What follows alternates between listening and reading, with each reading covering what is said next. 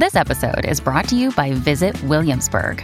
In Williamsburg, Virginia, there's never too much of a good thing. Whether you're a foodie, a golfer, a history buff, a shopaholic, an outdoor enthusiast, or a thrill seeker, you'll find what you came for here and more. So ask yourself, what is it you want? Discover Williamsburg and plan your trip at visitwilliamsburg.com.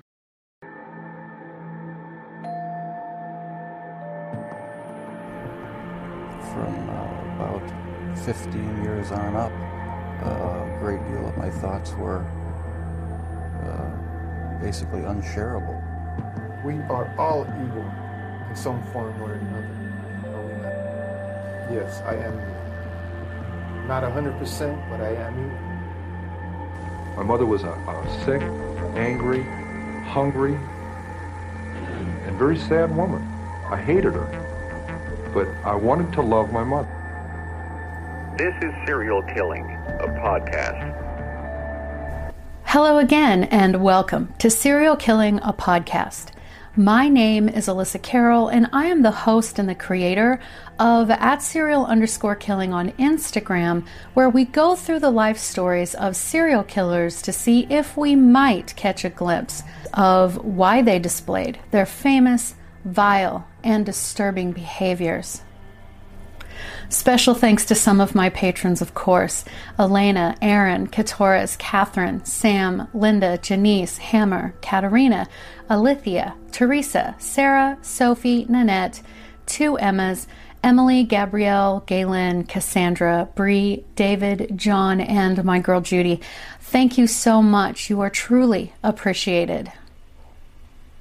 This week's podcast has been super highly requested, so this week we will learn about Wesley Allen Dodd. Now, disclaimer because this one deals with children, so I want to put that out there. It's intense and graphic. I'm just saying. Wesley was born on July 3rd, 1961, in Richland or Toppenish, depending on the source, in Washington state. So, as always, let's get into some history for around that time. This year, JFK became the 35th President of the United States. In Cuba, Fidel Castro declared Cuba and banned free elections. So in April, 1,500 CIA trained Cuban exiles invaded southern Cuba, known as the Bay of Pigs. 188 were killed and a further 1,200 captured by Cuban forces.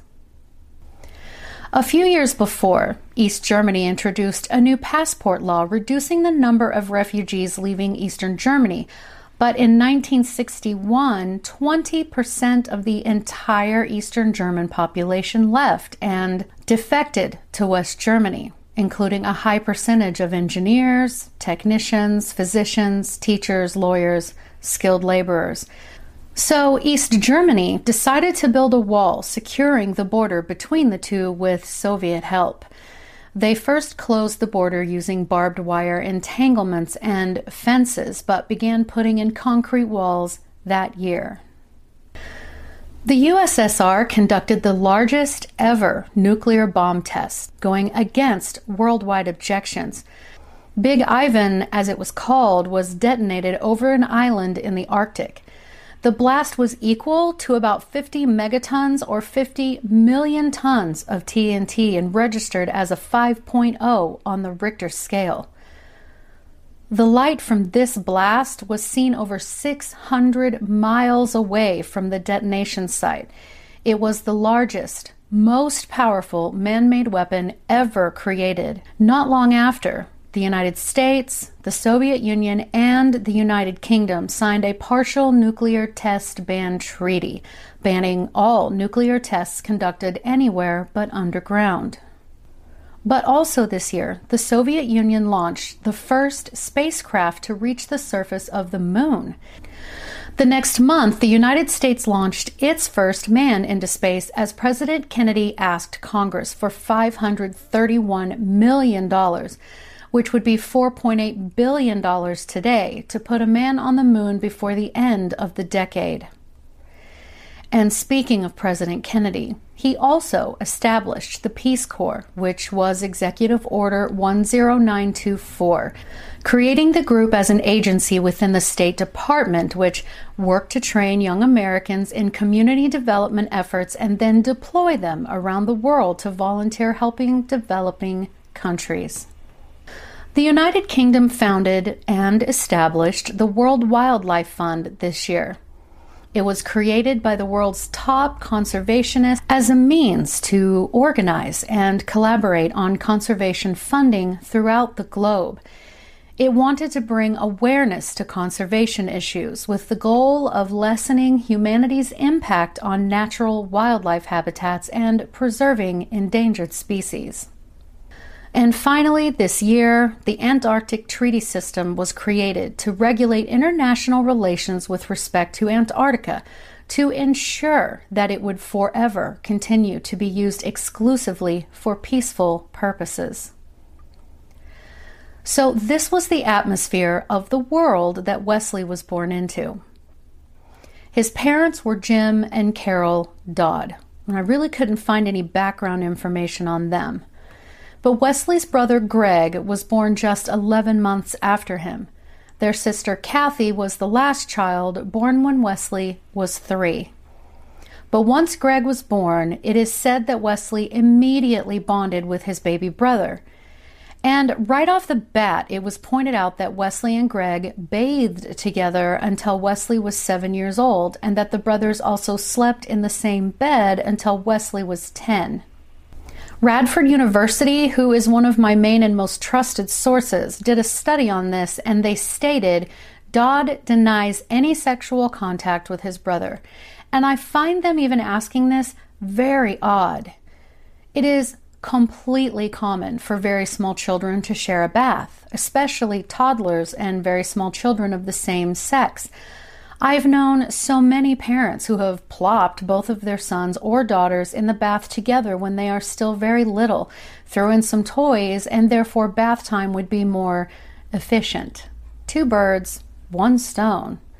And it is also quite common for siblings to share a bed when they are quite young as well, especially so if their family doesn't, you know, come from money. It appears to me that the boys were no longer bathed together at an appropriate age long before prepubescence. And then they began sleeping in separate beds also at a very appropriate age as well. So again, I find it so strange that the fact that the brothers shared a bath and bed when they were very small children as being noteworthy. I don't see how that would impact Wesley's later actions, but I digress. And then another thing that this study brought up was that the only memory Wesley had of his sister being a baby was when Carol was breastfeeding her.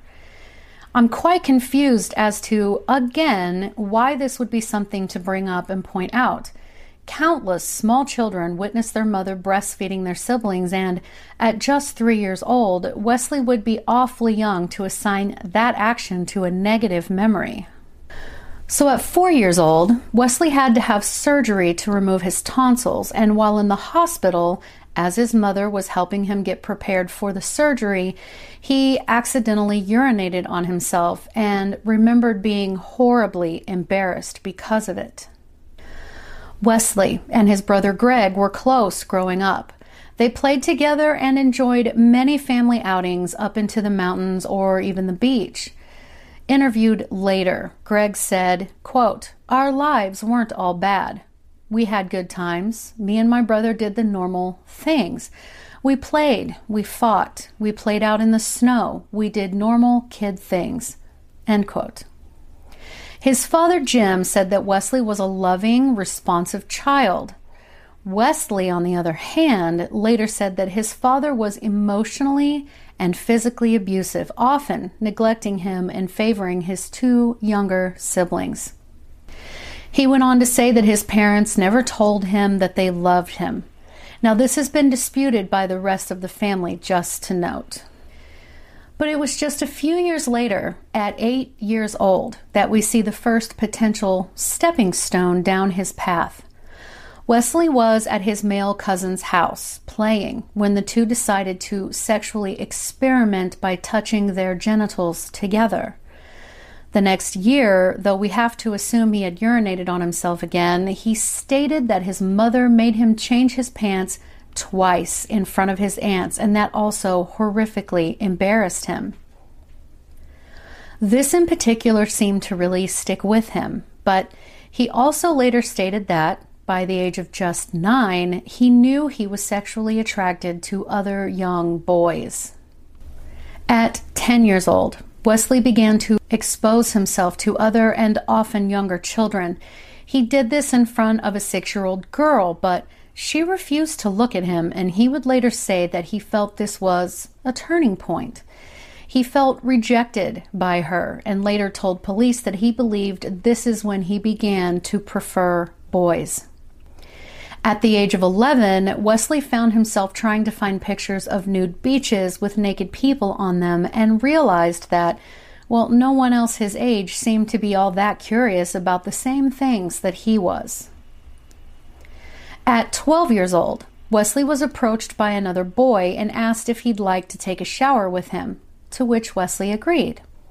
Only the boy went on to tell many of the other kids that Wesley had wanted to shower with him, and the bullying began. Around this time, one of his friends happened to tell Wesley about how his father had to use a catheter to be able to urinate. Curious, Wesley began experimenting by inserting straight pins or the internal ink tube from inside of ink pens into his penis. Wesley later admitted to tricking some of his victims by telling them he could do tricks, kind of like a sword swallower, meaning sticking things inside the hole of his penis to lure the victims into his house so that he could then molest them. At 13 years old, he began standing naked in his bedroom window, visible and flashing children that passed by on their way to school. Needless to say, it didn't take long for him to get into serious trouble for his exhibitionism. Jim, his father, later told an Oregon newspaper that he had been quite aware of his son's disturbing behavior but had decided to ignore it because he felt that, otherwise, Wesley was a well behaved child who never had problems with drugs, drinking, or smoking. And since he had been discovered flashing children from his window, he decided to go around riding on his bike and flashing much younger boys. And he later said he did that because boys wouldn't usually tell on him for doing that like girls did. In all, over the course of two months, he exposed himself to 40 younger children. He said that during this time he was very unhappy because his parents were bickering and fighting constantly and did not emotionally support him. By the time he was 14, the police had to pay a visit to the Dodd residence after reports were coming in that he was exposing himself to children. However, once the police left, there were no repercussions of his actions no discipline, no behavior correction, no punishment whatsoever. But he had rather disliked the police getting involved, so he decided to change up his strategy. He began sexually pleasuring himself every day and often multiple times a day and doing experiments of how much weight his genitals could hold up after tying weighted things to them. Also, during this time, sources say he sexually experimented with his sister's friend, a 10 year old little girl. Another instance was that he allegedly went into his sister's room one night while she was asleep in bed and placed her hand on his penis. He then attempted to pull her pants down to have sex with her, but she finally awoke, pushed him off, and ordered him out of the room. Sources say that this incident was also not reported. So, 14 years old is an awkward age for anyone, but Wesley later stated that this is when he really became socially isolated and quite intimidated by girls, which could be a first symptom of pedophilia, but more on that in a bit. He was able to talk his eight year old cousin into tying a string to the ends of their penises to play tug of war. Afterwards, Wesley then raped the boy. Within days, he molested another cousin of his, this time a girl, while they were in a closet. Wesley then, on the same day, molested her six year old little brother. And then it began escalating from there. I'm firmly placing my disclaimer disclaimer right fucking here because this is intense. Okay? Still at 14 years old, it was noted that Wesley began letting the family dog lick his anus because he said it stimulated him greatly. He decided to let the dog lick his genitalia, and to get the dog to do it, he apparently rubbed feces on it. At 15 years old, Wesley's father attempted suicide after a rather bad argument with his wife. They divorced not long after. Things seemed to have been a bit quiet for a few months before Wesley began acting out again. He later said he had grown tired of just exposing himself to children and craved physical contact. So he took it upon himself to visit a local elementary school. He found himself three boys and three girls, all between the ages of seven and ten. He plied them by playing a game he called the guessing game, where he would put his penis in each of the children's hands. Later that afternoon, he played this game with a further three other children. He got away with this behavior for actually quite some time.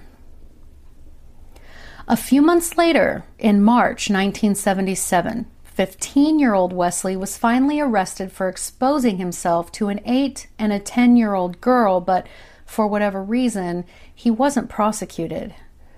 I first started exposing myself when I was 13 years old. My first contact with police came when I was 15. On uh, March 10th of 1977, I was arrested by the Richland Police Department here in Washington. Uh, confessed to six or seven different crimes. I couldn't remember for sure. So these seven cases probably involved close to 20 kids. They did, however, recommend counseling, and he actually did go to counseling off and on for a few years, but really not often. They suggested that I get counseling, but didn't think anything was serious enough to press charges. What he did determine during this time was that he felt no fear of the law and the consequences of his actions because, well, quite frankly, he'd been doing these things to children in varying degrees for years and had not been caught up to that point. At 16 years old, Wesley was asked by a neighbor to fill in for a babysitter, and he happily agreed, then proceeded to molest all three children, aged four and younger. He was now also masturbating in the school's auditorium, but was never caught doing so. Sources say that he did attempt to go out on a date with a girl, but he later said that it was very awkward and uncomfortable and said it was one of the worst evenings of his life. He had no sexual contact with that girl, by the way. Now, with his parents only being divorced for a year, his father had already found a girlfriend, and that woman had a three year old daughter. It is no stretch of the imagination that he put his hands on her too. At 17 years old, he began running around his neighborhood naked and molesting another 10 year old boy. And folks, that was his childhood. So let's dive in. Wesley later said that he was never told that he was loved as a child. His entire family disputes this. He also said he felt pushed aside in favor of his younger siblings, and that too has been debated. He said he was physically and emotionally abused by his father. The other two siblings deny this. However, the parents did fuss and fight with each other, which we know creates a lot of stress in children. But overall, I saw nothing to indicate he was neglected or abused in his life. And yet, he began to display some not too common sexual behaviors starting at just eight years old. Now, the Journal of Pediatrics wrote that, in fact, most children will engage in sexual behaviors at some time during their childhood. Some behaviors are quite normal, but can be confusing and concerning to parents and obviously disruptive or intrusive to others. Sexual behaviors in children range from normal and developmentally appropriate to abusive and violent. Concerned parents often present to the pediatrician's office with questions about whether their child's sexual behavior is normal, whether the behavior indicates that the child has been sexually abused, and how to manage such behavior. Although earlier studies have suggested a strong correlation between sexual abuse and sexual behavior problems in children, more recent studies have broadened this perspective, recognizing a number of additional stressors, family characteristics, and environmental factors that are associated with intrusive and frequent sexual behaviors. Clinicians must first distinguish age appropriate and normal sexual behaviors from behaviors that are developmentally inappropriate and or abusive, you know, sexual behavioral problems. Children with sexual behavioral problems require further assessment and more specialized treatment approaches. The article goes on to say that more than 50% of children will engage in some type of sexual behavior before their 13th birthday. But when the behaviors become problematic, it requires intervention.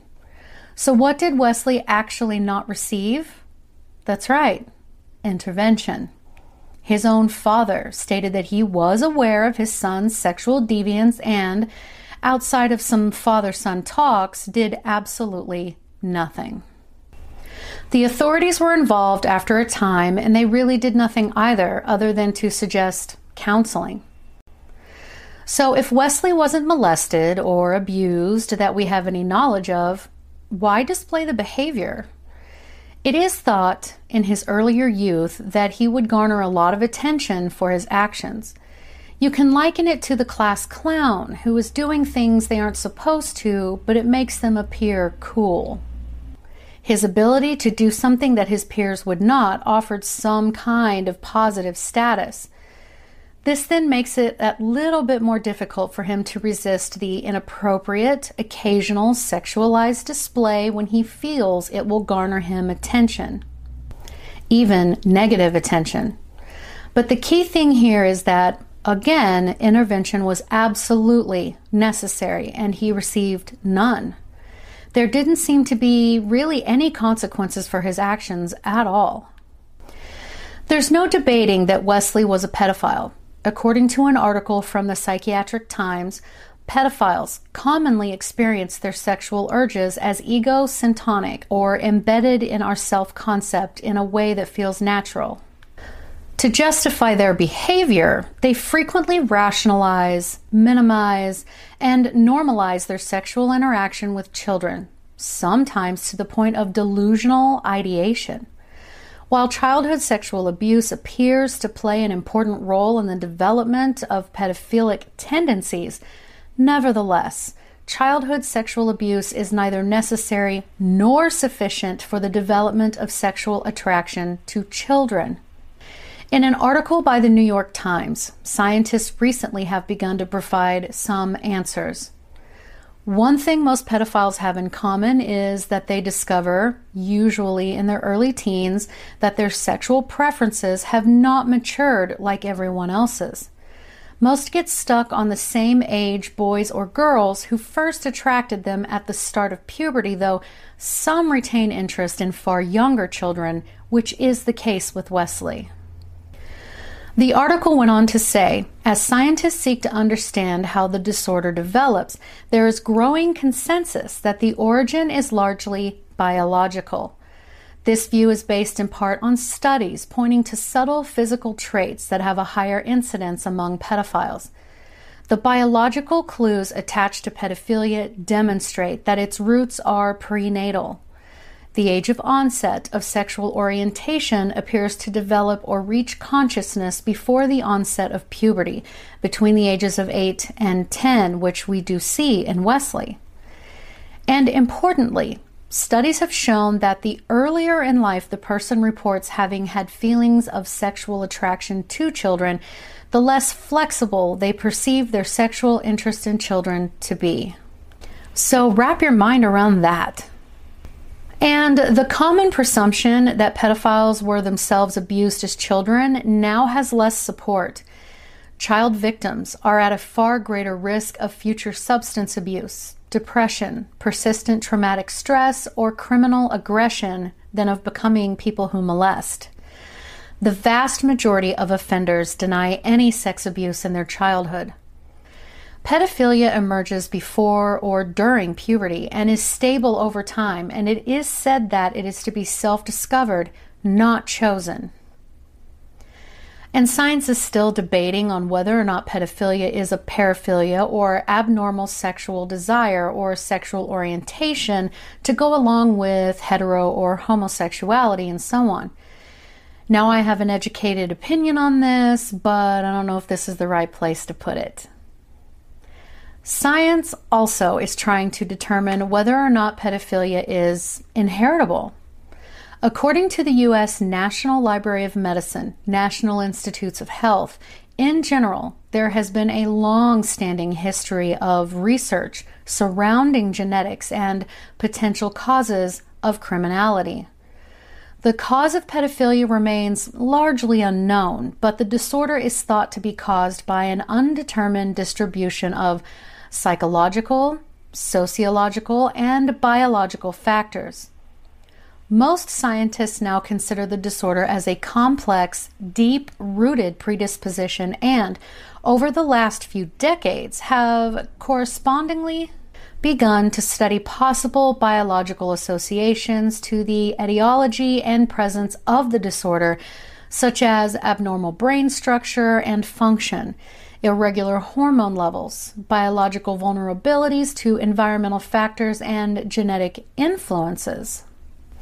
Now, guys, it is important to remember that overall, there is very little genetic research in this area and literature is limited, but the science continues. So, here is some data. A double blind study at Johns Hopkins Hospital compared family records of 33 patients with pedophilia and 21 patients with non pedophilic paraphilia for histories of sexual deviance in first degree relatives. The results found that 10.3% of pedophilic patients had male first degree relatives with pedophilia compared to 0% of the psychiatric control group. The scientists concluded that the data at least suggests that pedophilia is familial, and the presence of pedophilia in one member of a family increases the chance of pedophilia in other members of the same family. Another study completed at the City of Hope National Medical Center said 18.5% of pedophilic patients admitted to having another pedophile in the family. This study also said there should be some correlation between sexual behaviors such as pedophilia and serotonin receptors and dopamine related candidate genes. Yet another study from Italy suggested that pedophiles have poor prefrontal networks. Prefrontal up here. So, pedophilia is associated with loners who have low self esteem. They often feel sexually inadequate and fear rejection by their peers. Wesley later described himself as socially isolated, intimidated by girls, and by avoiding mature relationships, he basically failed to mature himself. While his peers were going out to school dances and whatnot, he was at home thinking of new, depraved ways to sexually exploit children. So it does seem that, while more research is obviously needed, that pedophilia can be a heritable trait. But I don't know if that is the case with Wesley. There was no mention of him being molested or otherwise sexually abused as a child, and especially by either of his parents or a family member. So we can't really pinpoint the cause.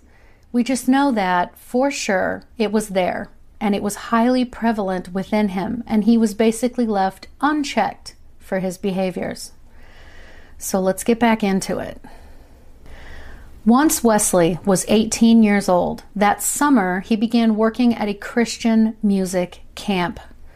It was said that his tactic was to trick children into inappropriate contact through gameplay, such as daring the kids to run around naked, or he played spin the bottle with them. He often played strip poker with them, truth or dare, or egged them on to go skinny dipping. And he became quite good at convincing a confused child that he was teaching them something fun that adults do and that it was perfectly normal. That brings back Vietnam flashbacks. Once he encountered a young boy fishing alone in a wooded area. He asked the boy if he wanted to see something, quote, really neat. Once they were isolated, Dodd ordered the boy to undress, but fortunately for the child, they were interrupted by another group of kids. If he couldn't find a child alone, he would approach a group of children and demand that one of them pull down his pants. Sometimes Dodd went on bizarre, kind of nude excursions, rollicking in a child's playground naked in the middle of the night. At 19 years old, he attempted to abduct two girls, ages 11 and 7, but they managed to get away and report him to the police.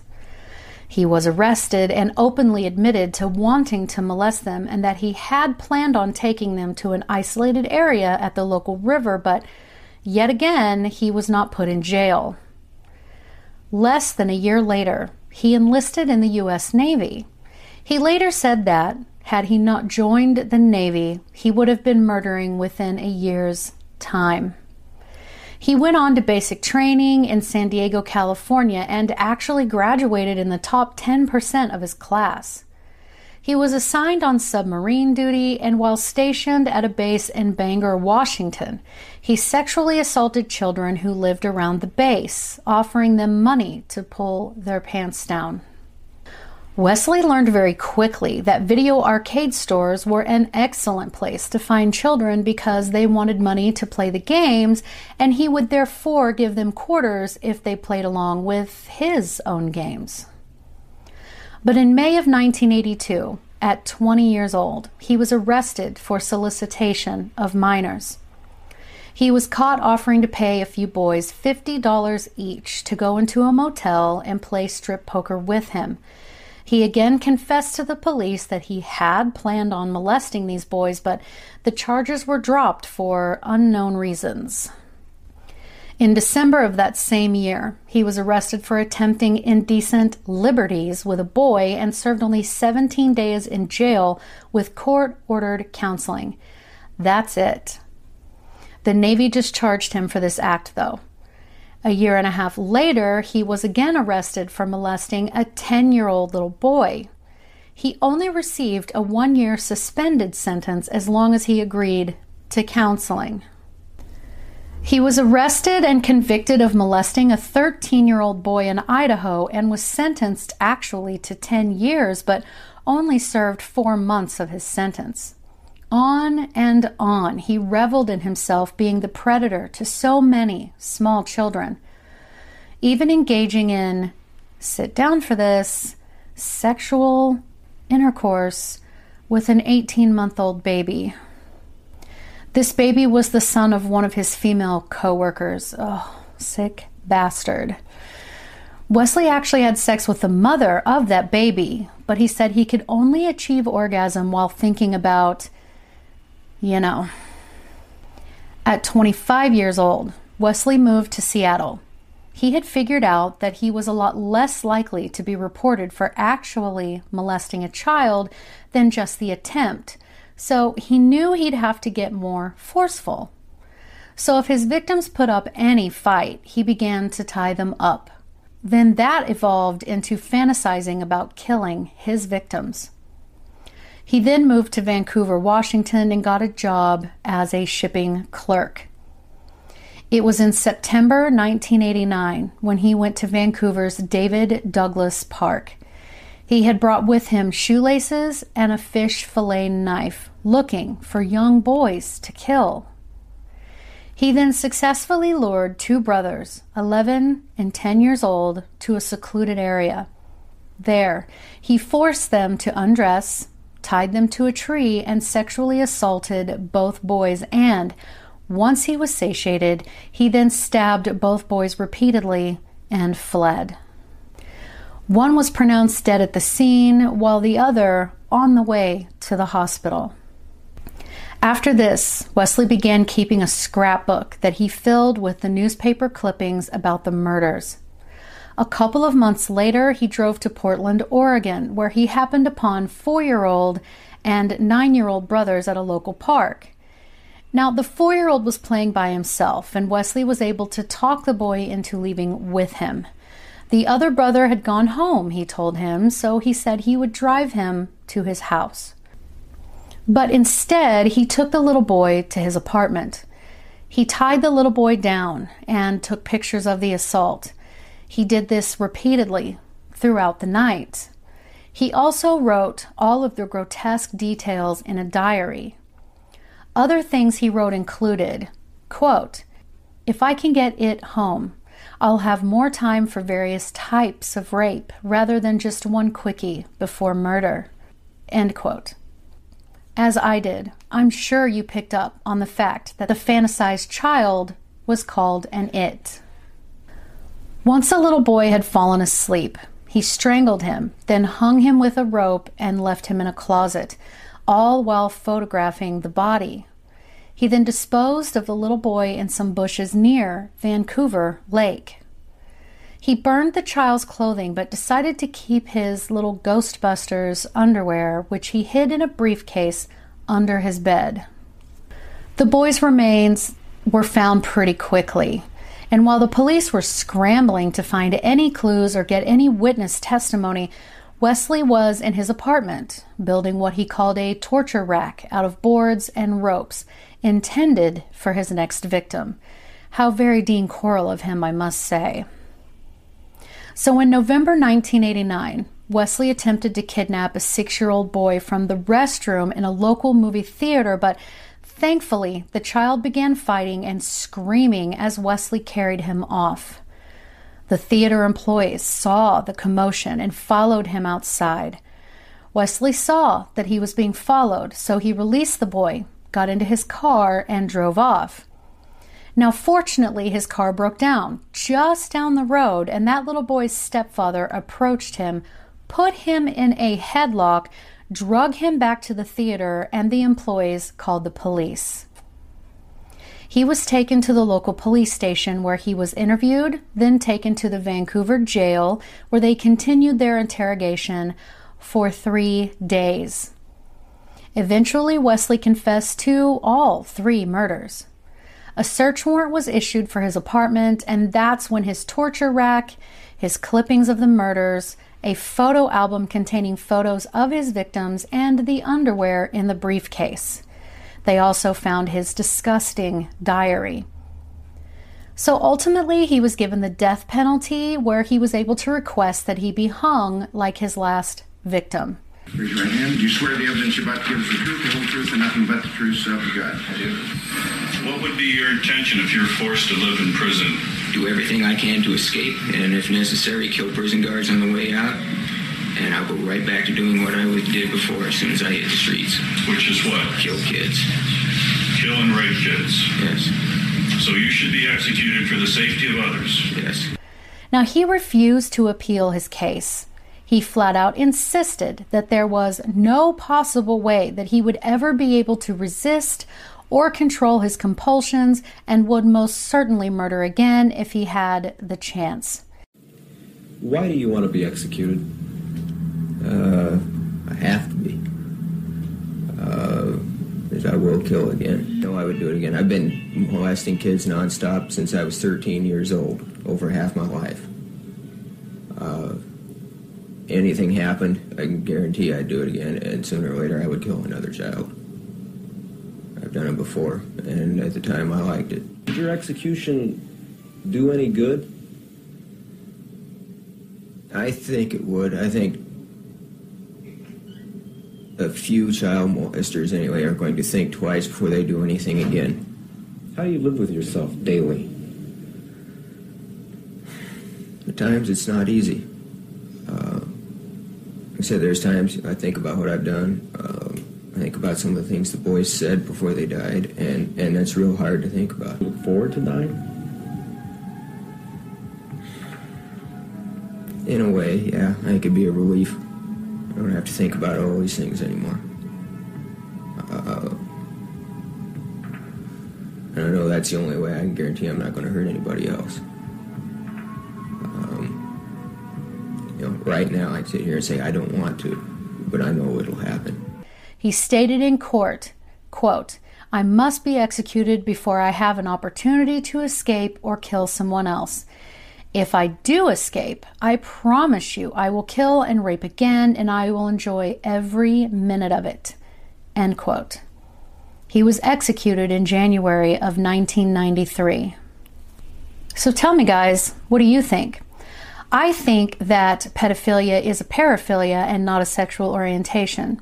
Now, again, I don't have a PhD and I haven't studied these things completely as thoroughly as a specialized doctor would. With that said, it is deviant sexual behavior. It is unacceptable to touch children in any way, shape, or form disingenuously. I think that even if that attraction and draw is there, that the adult should know that any and all molestation or sexual assault on any level to a child is permanently damaging that child and doing any sexual anything to anyone that hurts them or damages them in any way is unacceptable. Children, especially, are off limits. But what do you think, guys? Leave me a comment below if you're watching or DM me on Instagram at serial underscore killing. You can email me, serialkillinginstagram at gmail.com. Consider becoming a patron. And as always, thank you so much for listening because I know you could be listening to anyone else, but you chose me. And I appreciate that. Thanks so much, guys. Have a great day.